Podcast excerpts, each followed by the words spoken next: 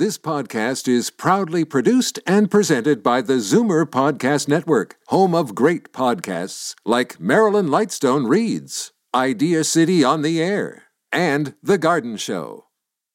You're listening to an exclusive podcast of The Tonic, heard Saturday afternoons at one on Zoomer Radio. The following is a sponsored program.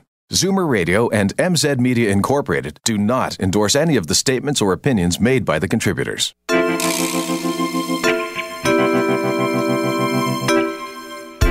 You're running with friends, you're taking your kids to the park, so social, you know, such a key to happiness. But it's also, sunshine is the happiness drug, right? So you get vitamin D, you get to be outside, you get fresh air. What's not invigorating but fresh air?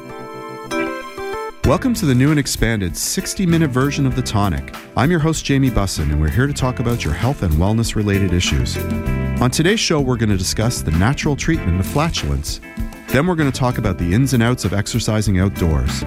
We're also going to learn what it's like to defend an accused murderer in a high-profile case. And lastly, we're going to hear all about hot yoga. But first, a bit of business. Today's sponsor is Purely Natural. Their Liquid Greens Chlorophyll is the only line of soluble, grit-free, and great-tasting greens on the market. Liquid Greens can easily be mixed with your favorite drink to provide a sustained natural boost of energy to help you get through your day. There's unflavored, which is great with orange juice. The mint flavor is cool and refreshing.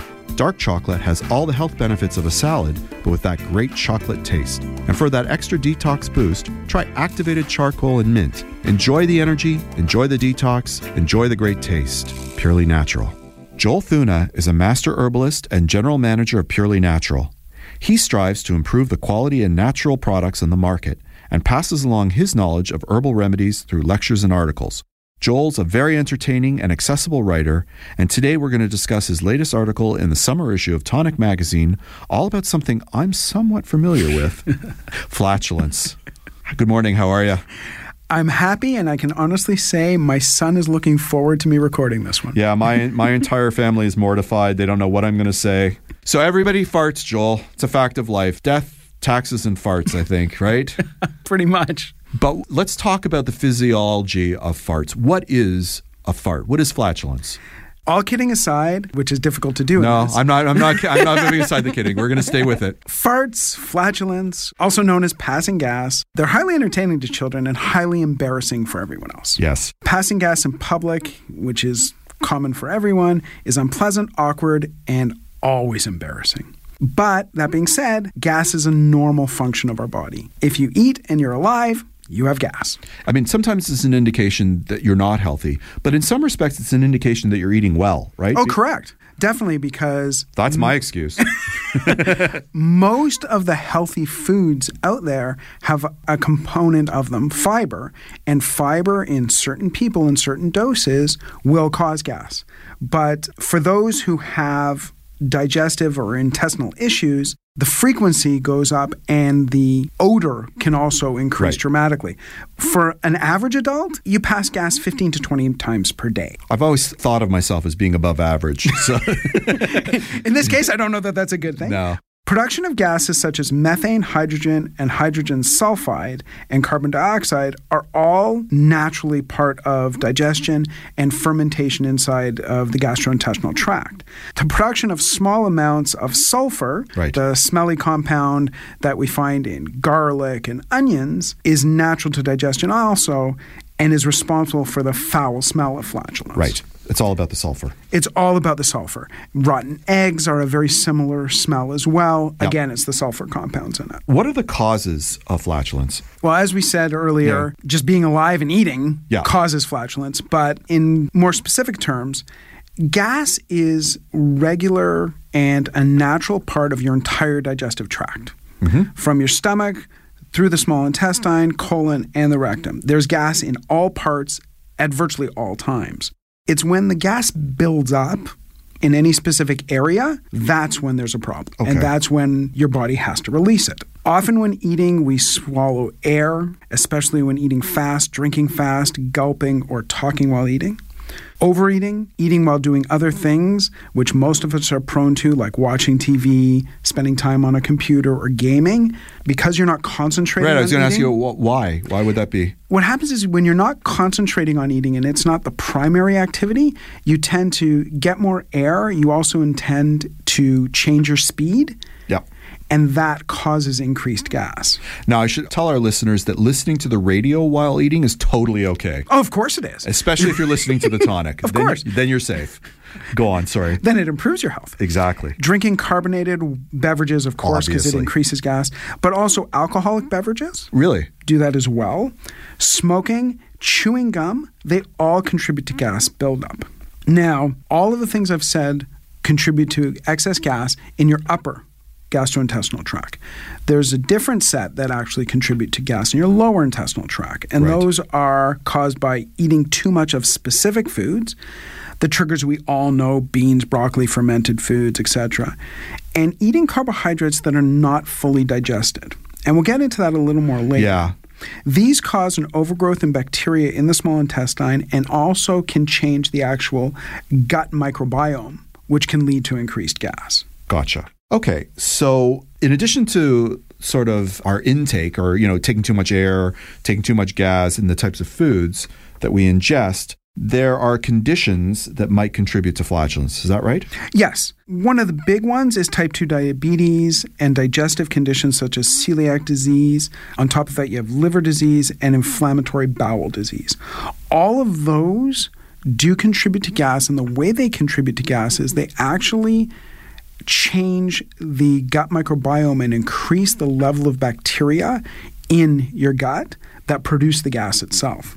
So, so this is these are examples of when flatulence is sort of uh, a warning flag, as it were, uh, that there may be something else wrong, right? Like if it's undiagnosed and you happen to be more flatulent, it may be because you have some of these illnesses. It's possible. It's not a guarantee. No, no, no. I know that. But that's a time definitely to have a chat with your doctor and say, hey, I'm experiencing more gas than I have before. Can I get a checkup and just see if there is something wrong? Right. Or the beginning signs of something wrong. Another thing is changing your diet. Just for example, about a right. year and a half ago, I went on a diet that restricted my foods rather dramatically, mm-hmm. and my gas level went through the roof for about a month and a half. As your body was adjusting? Or Correct. Was it? Okay. As the body adjusts, because what ends up happening, the components of my food change dramatically. My fiber increased dramatically. My vitamins increased dramatically. At the same time, the amount of sugar, be it natural or added to the foods, decreased dramatically.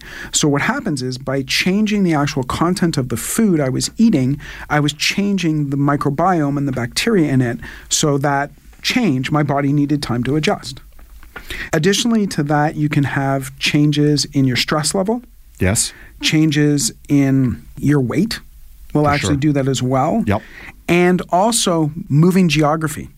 What do you mean by that? For example, when my family went to Asia, we spent about a month and a half in Vietnam and Malaysia. Oh, wow. We found food was great. Everything was wonderful. The water there was different. Uh-huh. Even if we ate very similar to what we ate in Toronto, we found that just the water itself causes digestive changes. Hmm. Who would have thought? Before we touched upon foods that lead to flatulence, so... You know, it may be as simple if you want it, if you find yourself uh, farting and you wanted to perhaps limit it, you were confident that you didn't have existing, pre-existing health issues, there are foods that we can avoid. Is that right? Definitely. Everyone can. Every Everyone has found at times they just want to avoid something or they want to increase something else. We're all like that. So for the listeners, why don't we, I'm most... Obviously, beans is an obvious one, right? Yes. You know, there's the whole the whole rhyme that we're not going to do. But other than beans, what else leads to flatulence? Well, the, the first thing is to know that, yes, there are some that they do for everyone, but everyone also will have specific ones. Of course. Specific to them. For example, there are certain things that will cause you... I'm not sharing what they are. Let's just move on to the general, yeah. Joel. Well, bef- before we go there, I do want to make it known that as you age... Your body changes in many ways, as we all know, right. but your gut microbiome changes as well. Mm-hmm. So something that, say, five years ago or ten years ago you could eat a ton of and no issues, all of a sudden can cause problems. Just be aware of that, and you might have to modify accordingly. Yep. But yes, there are ones that are for everyone. Beans, as you said, also lentils. The reason they are is they are rich in polysaccharides, which are fermented by gut bacteria, and that fermentation causes gas. You can reduce the amount of gas that you create by pre-soaking them. Mm-hmm. And what you do... Kombu. Yep, you pre-soak them, and then you discard the water, though, and use right. fresh water, and most people find that that will resolve it. Right. I always pronounce this wrong, but I'm going to give it a shot. Cruciferous vegetables. Broccoli, so, cauliflower. Broccoli, cauliflower, kale, cabbage, and Brussels sprouts. All the stuff that's good for you. They're wonderful for you. They're great. Nutritionally, can't beat them. But they cause more gas than most other vegetables because of the specific types of fiber they contain, and also the fact that they all naturally contain sulfur. Ah. So you're adding sulfur to begin with. Right.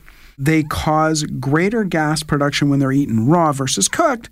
So enjoy them cooked. You still get tons of benefit, and there you go. And roasted cauliflower and roasted broccoli. There's millions of recipes out oh, there. Yeah. They're easy to do, and you're still getting the, the nutritional value. Now, obviously, when you're cooking any vegetable, some of the vitamins are going to leach out. But, you know, quick cooks and roasts are going to maintain a lot of the integrity of the vitamins you're going to eat. Oh, definitely. The other thing you want to make sure of, if it started out dark green, make yep. sure it ends dark green exactly. as well. Don't cook it to death. Correct.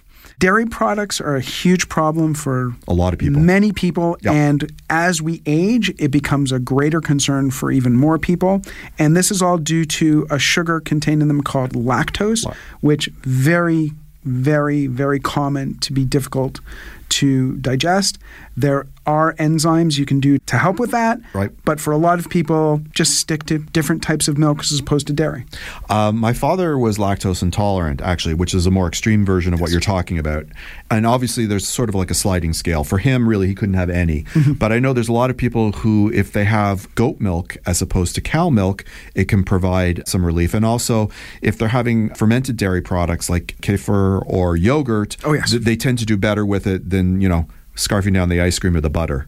Correct. And there's a lot of people in my family, I know this from personal experience, that can have dairy products, just not milk itself. Ah. Milk itself causes a problem, but dairy products are fine. So in my house, for example, we don't have milk. Everybody's different. But yeah, sorry, go on. I, oh, not a problem. I digress. Join the club. Foods that are high in fiber, such as whole grains and bran, can increase intestinal gas due to the fiber itself being fermented in the digestive system. The way to get around this is don't stop eating them because they're healthy for you. Of course. Just add them slowly and don't go haywire. Don't go off the deep end and have half a loaf of bread one day. I would say this. There's always too much of a good thing, but you don't want to cut out something like fiber because it's so important to your digestion, correct? Definitely. We we suggest, and most nutrition experts suggest, having a fiber-rich diet with varied f- sources of fiber, including of supplementing with fiber every day as well. Okay. Fructose is a sugar that causes a huge amount of problems for a lot of people, and one of the main reasons it causes problems is that it's everywhere. Right. It's naturally occurring in healthy foods. Most fruits, most vegetables have it. The sweeter the fruit, the more fructose is in it. But that's not where most of the problem occurs. Most of the problem occurs in finished products that have it as an ingredient. For example, anything that has corn syrup, maple syrup, high fructose corn syrup, jams, jellies, any of those, they tend to be bigger problems. And it's because in the small intestine, the fructose just overwhelms your digestive system, and some of it just can't be digested. So it causes the bacteria to go into overload, and you have excess gas. Sugar-free foods, all the artificial sweeteners, all of them cause digestive complaints, and all of them cause excess gas. And they should be cut out because really, who needs them? You don't need them. There's enough other options. And carbonated beverages. That one makes sense. Obvious.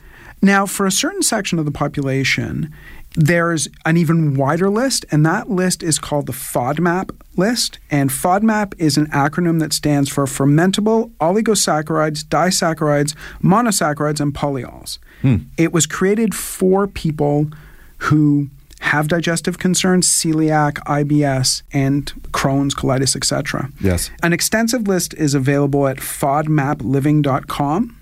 Very helpful. Which I couldn't go through the whole list. Too many to go through the list right now, but for our listeners, please do go visit that website. And it, it'll help with those. Fantastic. All right, so we only have time for one more little area before we go.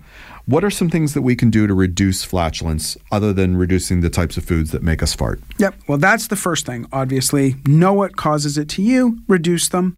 Two, take activated charcoal.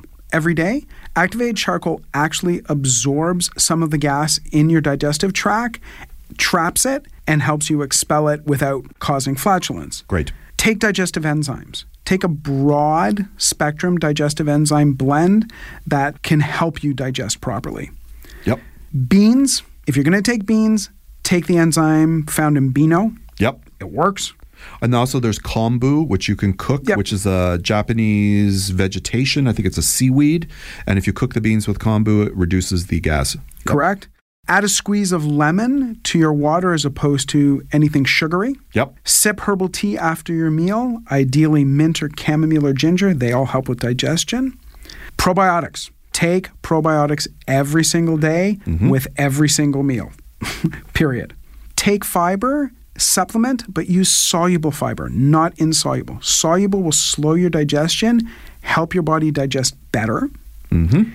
and add chlorophyll, ideally one with activated charcoal, to your drinks throughout the day, and you'll find that that helps with your digestion and with actually absorbing some of the gas naturally in your intestines. Joel, thank you for coming in today and explaining everything that we should know about farts. No problem. I want to end with just one thing. Yeah. Farting is inevitable. Don't hold it in. Just try and be a little more subtle. We've got to take a break, but you'll be back later this summer to discuss more health issues, right? Always. It will be my pleasure. We'll be right back on The Tonic. The Benvenuto Group is an owner and developer of quality high-rise condominium and rental properties in Toronto and Montreal. The Benvenuto team is passionate about delivering quality living spaces, top lifestyle amenities, important services, and innovative design tailored specifically to its residents in every particular submarket. The Benvenuto Group seeks out the finest urban neighborhoods and designs projects to allow its residents to enjoy the benefits of both their property and the exceptional locations that they become a part of.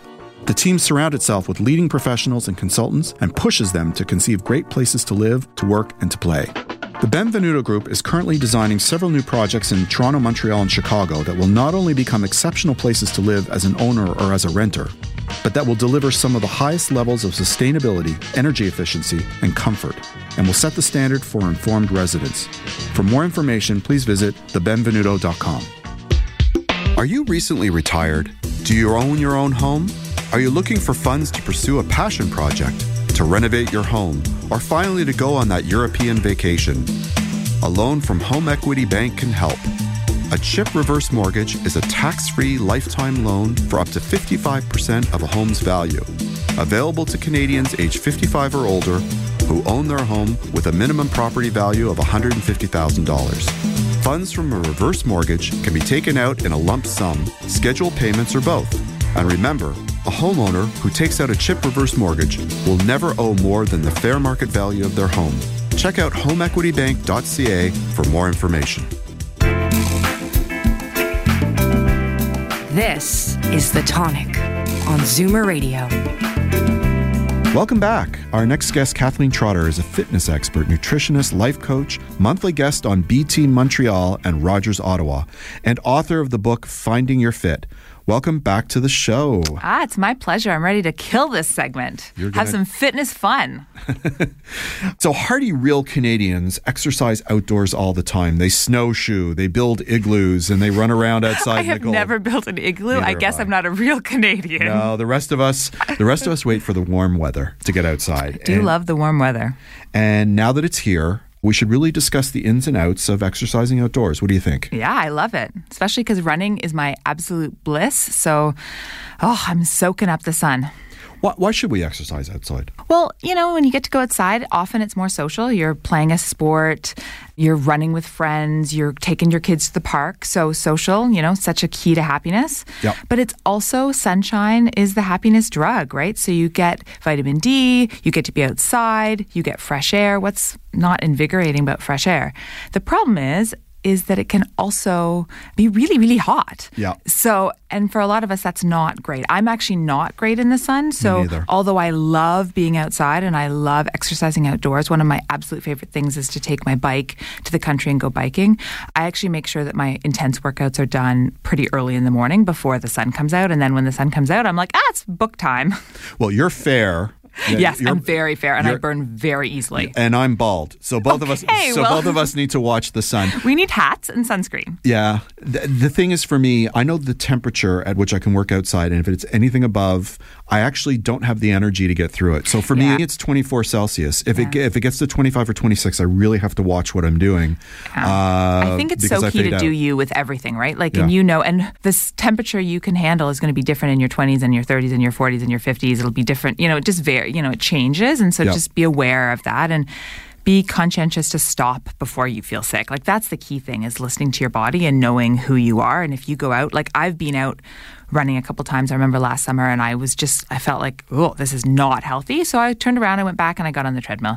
You know, there's no, you don't have to be a hero. Don't put yourself at risk just to For be sure. able to be like, oh, I did my workout. Well, you can do your workout inside if you need to. Or, as I said, try going in the morning or later at night. You know, after dinner, say to your partner, okay, let's go for a walk. And it's cooler, and you still get to be outside and social. You get all the benefits without the negatives. True. You know, to my mind, one of the true positives of, of working outside is it's inexpensive. You know, we totally, go, we and go, it's very accessible. We go to these gyms, which essentially are mimicking. Yeah, it's the, so funny, right? The movements yeah. and the things that you would do outside, right? Totally. So, like, you're running on a treadmill. Well, wait, you could run, run outside. outside. Absolutely. So it's also inexpensive because yeah. then you're not going to the gym. Yeah, and I love the accessibility of it because if you're on vacation, you can go for a run and see the sights. You can go for a walk. It's a great way if you're traveling to make sure that you stay active. You know, making sure you're getting, you know, steps in. It's so easy if you're in a cool place to go walk around and see all For the sure. sights. And then you end the day and you're like, oh, I was actually really active today.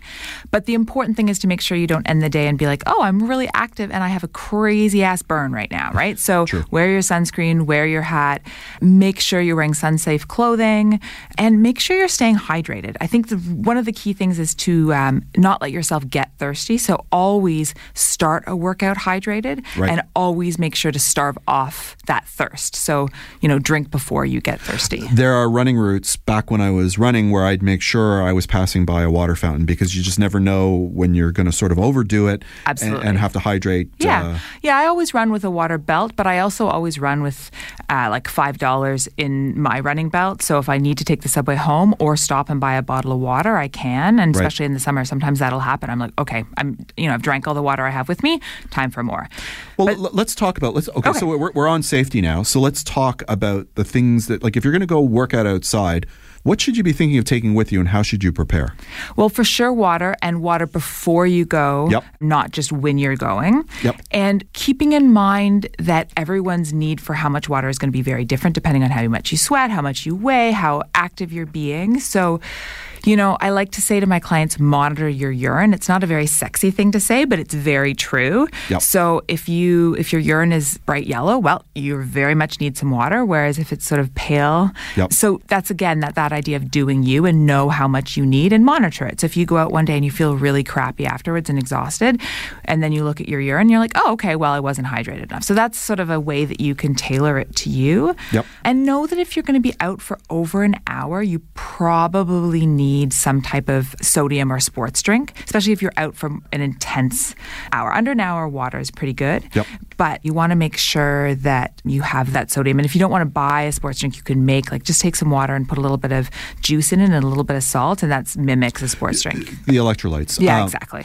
Okay, so that's hydration. Now, you know, sometimes I'll work out in the mornings or the evenings. Yeah, just that's be- safer because right. you're, it's not crazy heat. Right. And when I do that, you have to make sure you're visible, right? If you're oh, working out outside. I didn't even think about that. Yeah. You're a freaking genius. I am a genius. You are a genius.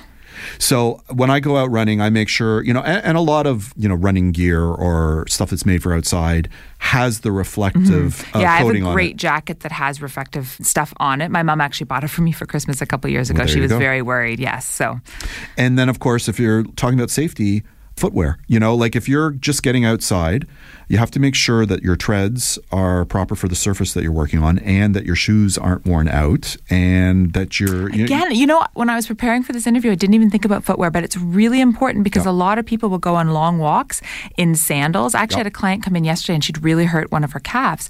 She couldn't figure out why, and yeah. we we're having this discussion, and finally it came down to she'd gone for like a twenty-five minute walk in flip-flops. Yeah. Terrible for your feet. You're not Awful. supported. Yeah. And I actually just changed my running shoes and had to take them back because they sold me men's shoes. They were like, oh, they're the same as women's. But it turns out that the heel is slightly wider. So my heel was sort of moving side to side and I was getting terrible hamstring cramps. So it's amazing how much what you wear on your feet can really impact Absolutely. how your body feels. And you must wear socks. You, yes. you know, like whatever you're doing, it's going to wick away the sweat, yes. number one.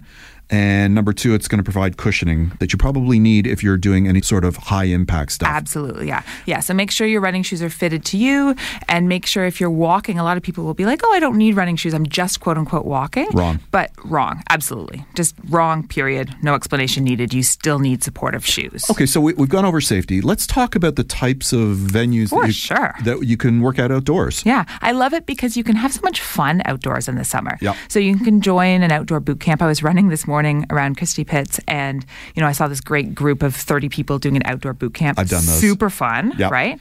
Um, but you can also do a boot camp to yourself, for yourself. Yep. So, for example, walk or jog to a park, and then use some of the stuff that's there. Yep. So you could do sprints up a hill, and yep. then walking lunges, do like a little superset. So do one sprint and then some lunges. You could do, find a flat part of the park and do sprints and then lunges or squats. You could find a park bench. You could do step-ups. You could do push-ups. You could do dips. If you're just going for a walk, you can carry a TheraBand with you, which is light, and it sort of, you can actually just tie it around your waist. I know you'll look like a total dork, but own the dorkness. You'll be fit. Yep. And then once you're at the park, tie it around a tree, do some rows, stand on it, do some biceps. If you want to go totally crazy, go to the park and use the swing and, you know, put your forearms on the swing and do a plank, use the monkey bars. Like really, the world is your fitness oyster. And you can do so much with just your body weight and a park or some grass. And, and there's even some parks that actually have sort of built-in fitness yes, equipment. It's where getting more and more popular to do that. It's very cool. All right, so that's parks. Lots of people go up to the cottage and hang yes. out by the lake. So what advice do you have there? Well, it's all about having fitness fun, and the water is a great place to have low-impact cardio, and especially if you know, you're going to the cottage on the weekend and during the week you're doing more impact stuff. It's a great alternative. So you can use a combination of your dock deck sort of and the water. So you could get in the water and you could do intervals. So you could do thirty seconds of really intense treading water and then thirty seconds of light. You could do, if you have safe swimming, you can do some laps, and then you could get out, and then on the dock, you could do V-sits, you could do planks, you could do squats, you could do jumping jacks.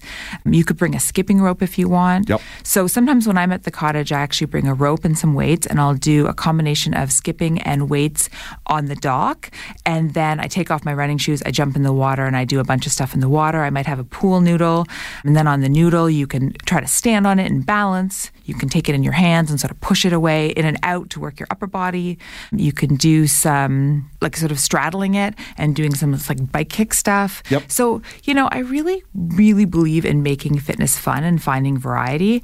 So if you always do the same thing in the city, being at the cottage is a great way to mix things up. You know, you can go for a run at the cottage. You can go for a bike ride. You can get your kids involved. You could create some type of challenge where you're like, okay, whoever makes it to twenty thousand steps today gets, I don't know, whatever, some type of treat, or gets to pick the movie at yep. night or whatever, you know? Go take the baseball and the ball out and play some catch. Um, I'm not saying don't sort of relax on, on the dock, but it doesn't have to be just relaxing. You can have some fun as well. Right. We only have a few more minutes, but okay. we should talk about oh my God, a few we need things. Like an hour and a half together, uh, Jamie. An hour do. and a half. We do. If you're going to go in the water, yes. uh, always, you know, remember you, you still need to hydrate. You're still yes. exercising. Number That's a really good point. Also, if you're going to go in the water, make sure somebody's there and yes. knows you're in the water. Yes. Make sure there aren't any currents. Yes. Uh, make sure that, you know, if it's a sharp bottom, you're wearing shoes. Absolutely. Absolutely. Also, you know, your mom used to tell you this, but I don't do any exercise and I don't go in any water unless there's an hour after I've eaten a meal.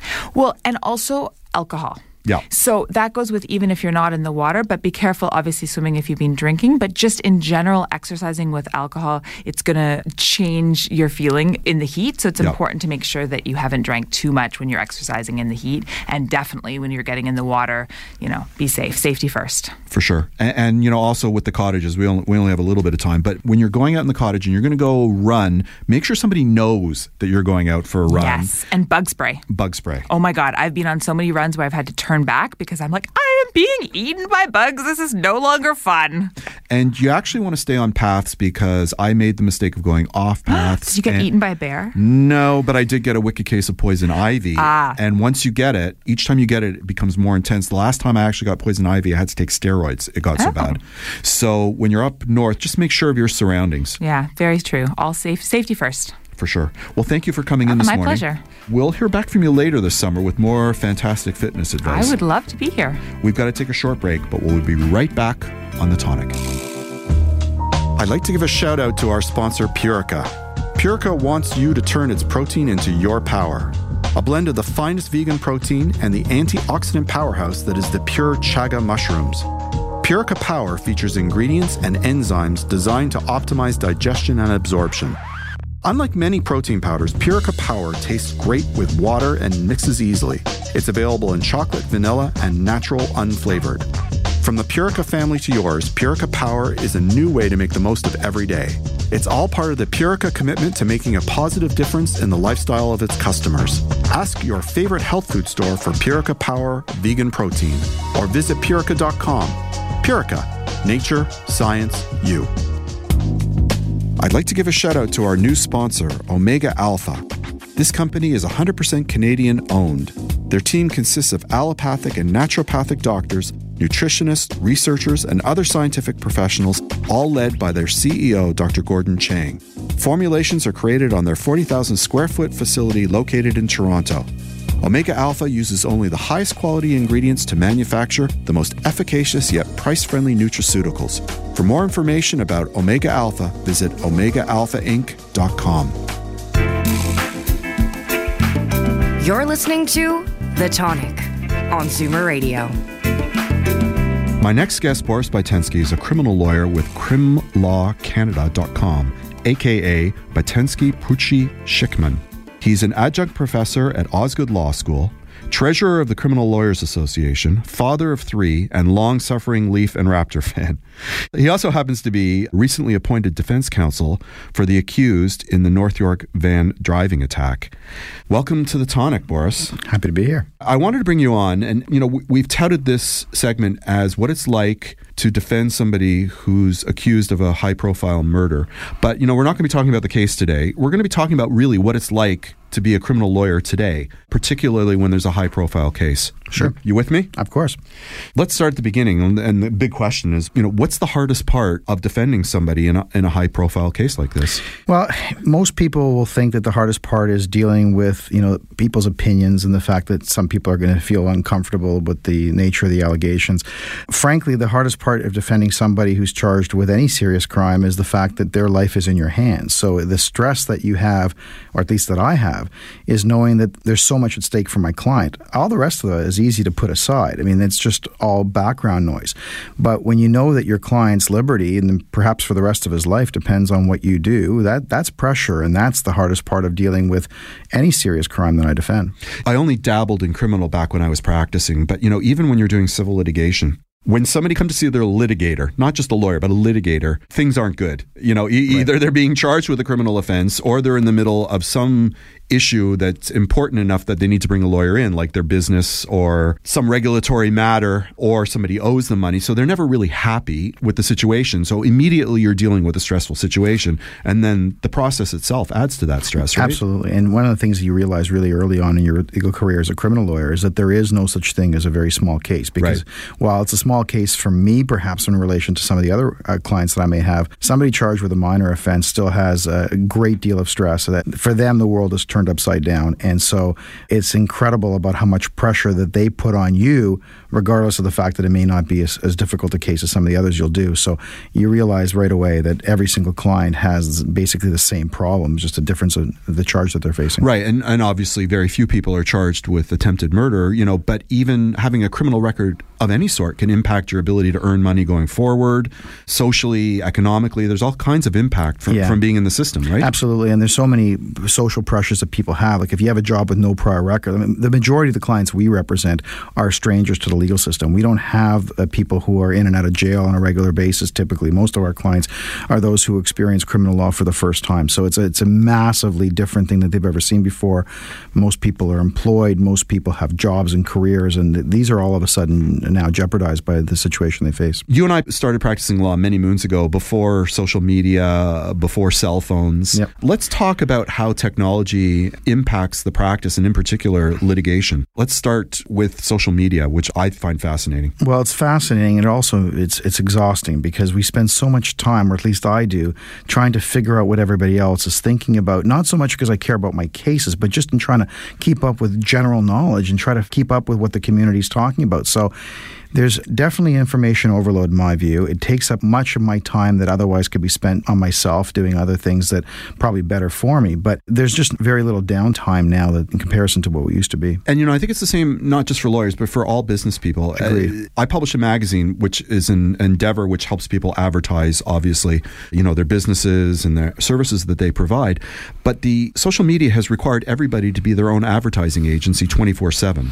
Yeah, uh, uh, agreed. And so that's one aspect. So there's no downtime. And another device that sort of impacts that is, is the cell phone, right?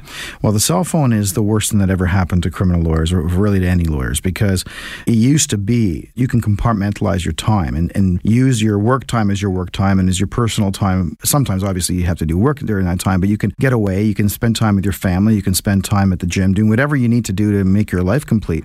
Now, there's really no time that the clients can't reach you. Everybody knows that I have a cell phone. Everybody knows what my cell phone number is. And if it's eleven o'clock at night and you have a question about your case, uh, I think our norms have changed from what they used to be twenty years ago. It's no longer taboo to pick up the phone and call your lawyer late in the evening just because you have a question. I don't think that people would have thought to do that uh, long ago. I think there was a much greater respect for personal time. That's seeped away. I don't think personal time exists anymore. No. Uh, you know, I deal with a lot of entrepreneurs in respect of this show, in respect of the magazine and the live events that I put on. And, you know, I'll wake up in the morning and I'll check my emails in bed, which of course, you know, means that my workday starts even earlier than it used to. But I'll check the emails. They're being sent at three in the morning. They're being sent at four in the morning. And I'm thinking it's gotten to the point where we can't even get a good night's sleep. And that's got to impact your ability to do your job, particularly if it's high stress. Sure. And then of course, there's the expectation when you send the three o'clock email that somebody's going to respond to that by seven. Right. right? It's one thing if you leave me a message because you happen to be up at three and you're expecting a, a response whenever. Right. But, you know, it's nine o'clock. I haven't responded and my client's calling me and saying, I, I sent you a message. What, you know, you haven't gotten back to me. And my thought is, all I've had time to do is get up, take a shower, and drive my kids to school. Why are you expecting me right. to have a response to you this quickly? And, you know, that quick response harkens back to social media, yes. where the people that I know that are, are savvy in social media or who use it as a tool for their business, it requires you to be on top of it all the time. Right. Because it's really easy for somebody in the privacy of their own home to make some sort of nasty comment or to start misinformation. You know, sometimes you're obliged to respond to it. And I think, I would presume,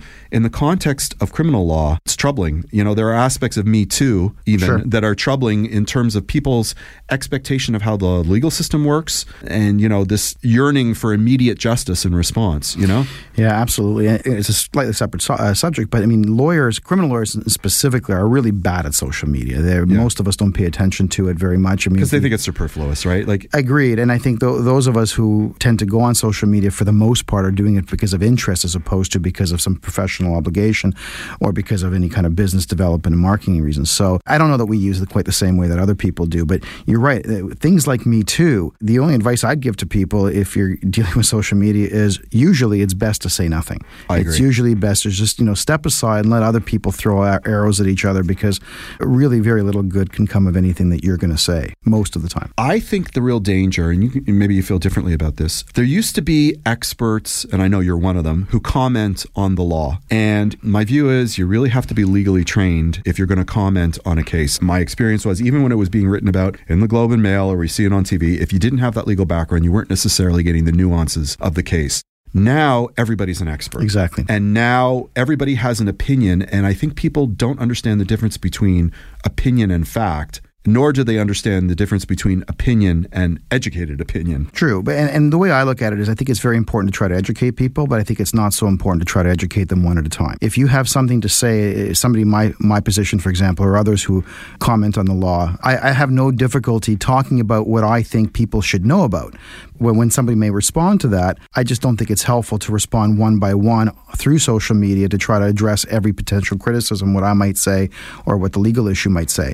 So we'll do it in general, but let's not spend the time to go one by one because that's just going to devolve into nothingness. Are you getting any blowback for representing the client that we mentioned at the top uh, of the no. show? No. In fact, the response that I've received has been exceptionally fair. I think everybody realizes the importance of defense lawyers in any high-profile case, in any unpopular case, to uh, do their job. Our, our system of criminal justice doesn't work if we don't have all sides represented fairly. And at the end of the day, whether it's this case or any other case I am involved with, the only real objective is to ensure that the trial is fair. Whatever the verdict is, if it's based on evidence that's been gathered and presented fairly with the ability to test it properly through a fair trial, that's that's justice. And some might not like the result. It may not be popular one way or the other. But our criminal justice system depends on the ability to say this was a verdict achieved through a fair trial. Okay, so let's talk about you and the and the everyday practice now and the stresses that you feel. You mentioned the issue about liberty. You know, you're dealing with very important stuff, right? right. You, you know, you're not making supper for somebody.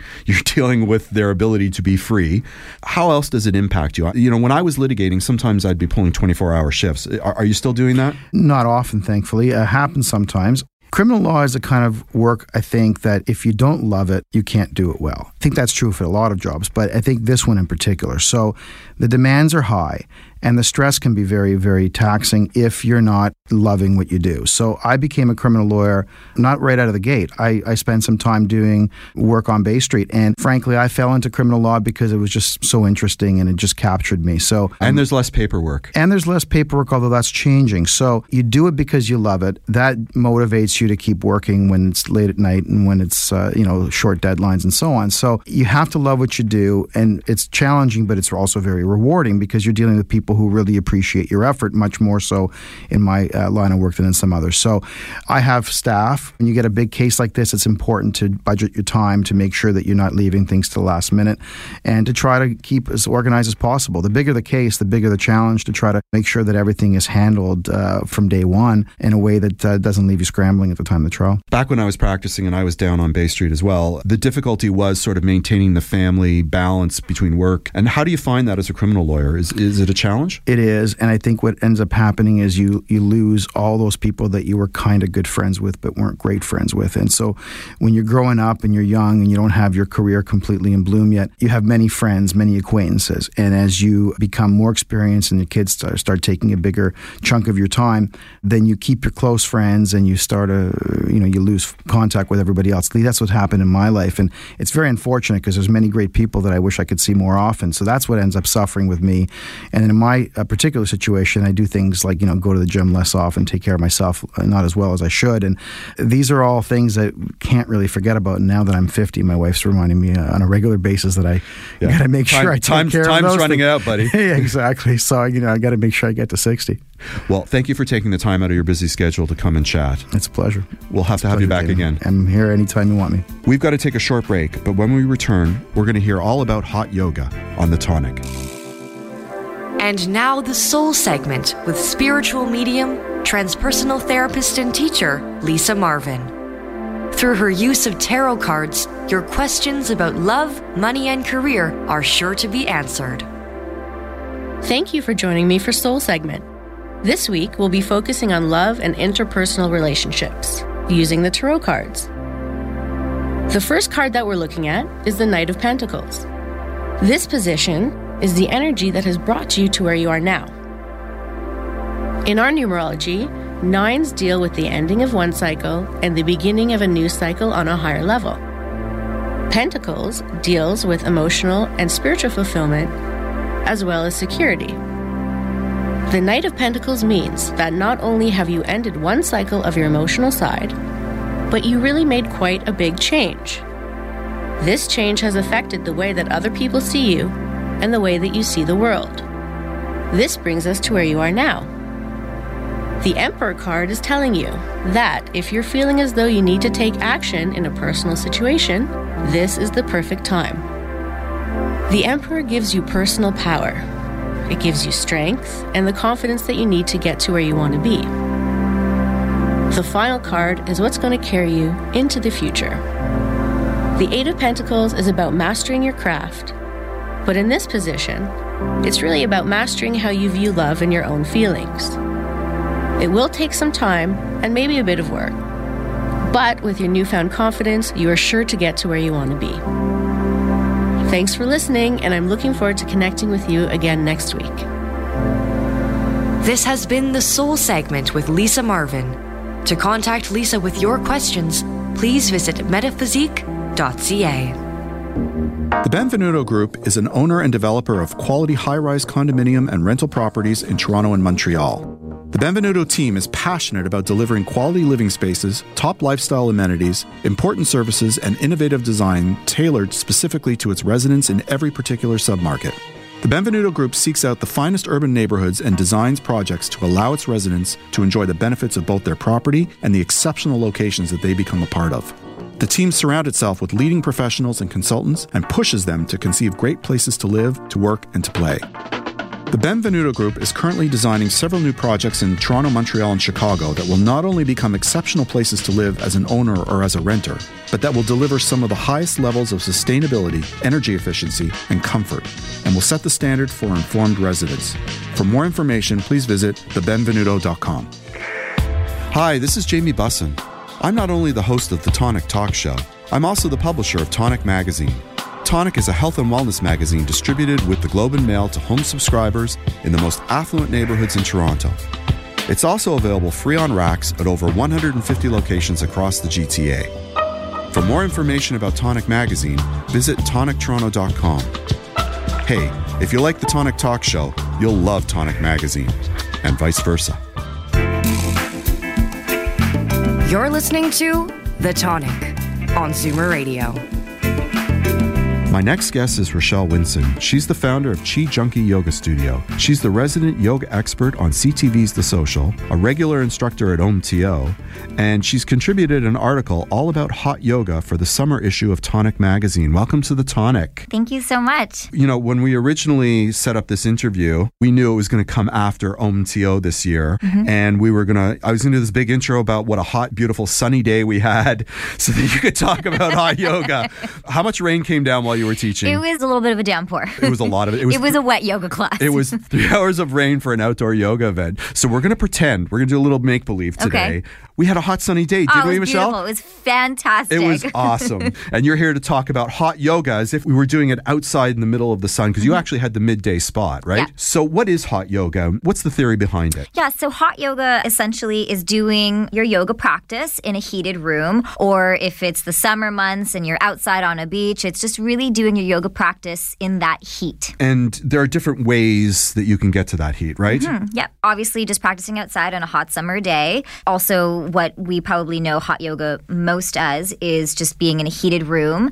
And the different types of heat is infrared, which is my favorite. Infrared heat, there's so many amazing benefits. It's anti-inflammatory. So if you are working out and you feel that lactic acid, the soreness, it helps to really flush all that out so it can be treated like an active recovery. So many health benefits. benefits, the number one being that inflammation, anti-inflammatory effect, and really flushing out toxins, lymphatic drainage. So your yoga practice alone has innumerous health benefits, but add in that infrared heat, and it really just takes it to that next level. The idea with the hot yoga is it's mimicking the way yoga was practiced back in India, yes. because they practice outdoors in the yep. sun and the heat. Yep. It doesn't stop them from doing exactly. it. Exactly. And so hot yoga came to be through Bikram right. and the founder of Bikram Yoga. Right. And he created the artificial heated room because it mimicked that of his practice in the nineteen seventies of practicing in India, when it's coming up to about thirty-eight degrees, forty degrees even. And, and for those who know a little bit about yoga, obviously there's a controversy around Bikram right mm-hmm. now. Yes. A little bit of a Me Too moment where yes. there were some serious allegations mm-hmm. that he was abusing his position as head of a yoga movement yep. with a lot of the people that were teaching under him. So that's the bad part. Yes. But the good part is it doesn't negate from the truth or the health benefits of the actual yep. yoga itself, right? Yeah, absolutely. And, you know, that aside, yoga in the heat, there are so many amazing health benefits, but there are also quite a few things to watch out for. Of course. So why don't why don't we start? What's a concern that you might have practicing hot yoga? In the heat, your body becomes a lot more malleable. In other words, a lot more open, so you can really go a little bit deeper and access these poses. Your body just becomes pretty limber in that heat. That's a good thing. That's a good thing. Now, when it becomes not a great thing is if you don't have the body awareness or the capability to really know when to push and when to pull back. If you're constantly in that push mode and you really feel your body opening and you go deeper and deeper, once your body returns and contracts and goes back into regular temperature, it can actually provoke injury if you've gone and pushed too far, which you might not feel in the heat at the time. But when your body goes back to your regular day, maybe a few hours later, those aches and pains can start to come in. What should people do then? If you're not used to it, how do yeah. you prevent that from happening? So I would say if you're entering into a hot yoga practice and this is something brand new to you, start maybe with warm heat. So there are now warm classes which run about maybe eighty, eighty-two degrees. So will there be tepid yoga soon? Tepid soon? yoga. Is there cold yoga?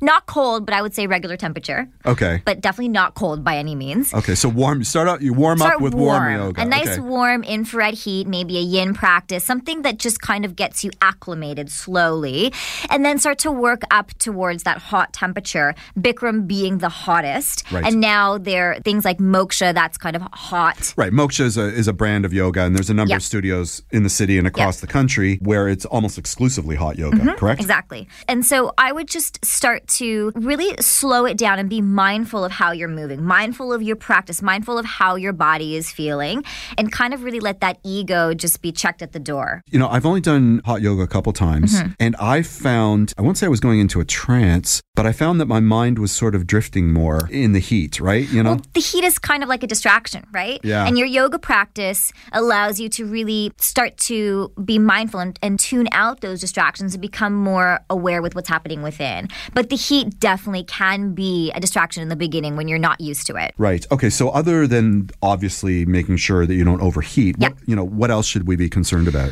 I would say just making sure you're hydrated before the class and sure. staying hydrated during the class, because you're going to sweat a lot, and it's a deep sweat, especially the infrared heat. It really pulls toxins out from a not so much a superficial layer, but a more cellular layer. You're going to sweat a lot. So I would make sure you are really well hydrated, drinking more water than you may think. Right. And just again, coming back to that mindfulness is if you feel lightheaded, if you feel your heart beating rapidly, come into child's pose. Don't worry about what's happening in the room or what's being asked of you. It's your body. It's your practice. So just take that breather. Take that break. Yeah, it's not competitive. Absolutely. I, I'm into competitive yoga. I'm always looking to see that my poses are bad. But really, it's not about that. But really, that. yeah, it's really just focusing on what's happening with you and not worrying about what someone's doing next to you. One aspect of the infrared, because they used to market, and I don't know if they still do, the infrared saunas, mm-hmm. right? A lot yeah. of spas have them. Yeah. As a child, I had eczema. And yeah. if you have certain skin conditions, infrared can be helpful, yes. but it can also be problematic. And for right. me, actually, I can't spend a lot of time in a sauna, and I can't do a ton mm-hmm. of time in infrared. And so for some people out there, I think that's a concern as well. If yeah. infrared has proven not to be good for you, or if you have a skin condition, you might yeah. want to reconsider. And you know, it's not for everybody. It isn't. It's not. You know, you can try it out. That's why I suggest kind of doing it on a gradient. So starting with the warm heat and then working your way up and seeing if this is something that you respond well to and feel good doing. Because at the end of the day, it should make you feel better than when you walked into the room, not worse. Correct. Obviously. Yeah. You know, you're doing it for your betterment. Okay, so it's hot environment, so mm-hmm. that makes me think about the type of clothing that you would wear. Yes. And what would you recommend for somebody who's doing hot yoga? But yeah, so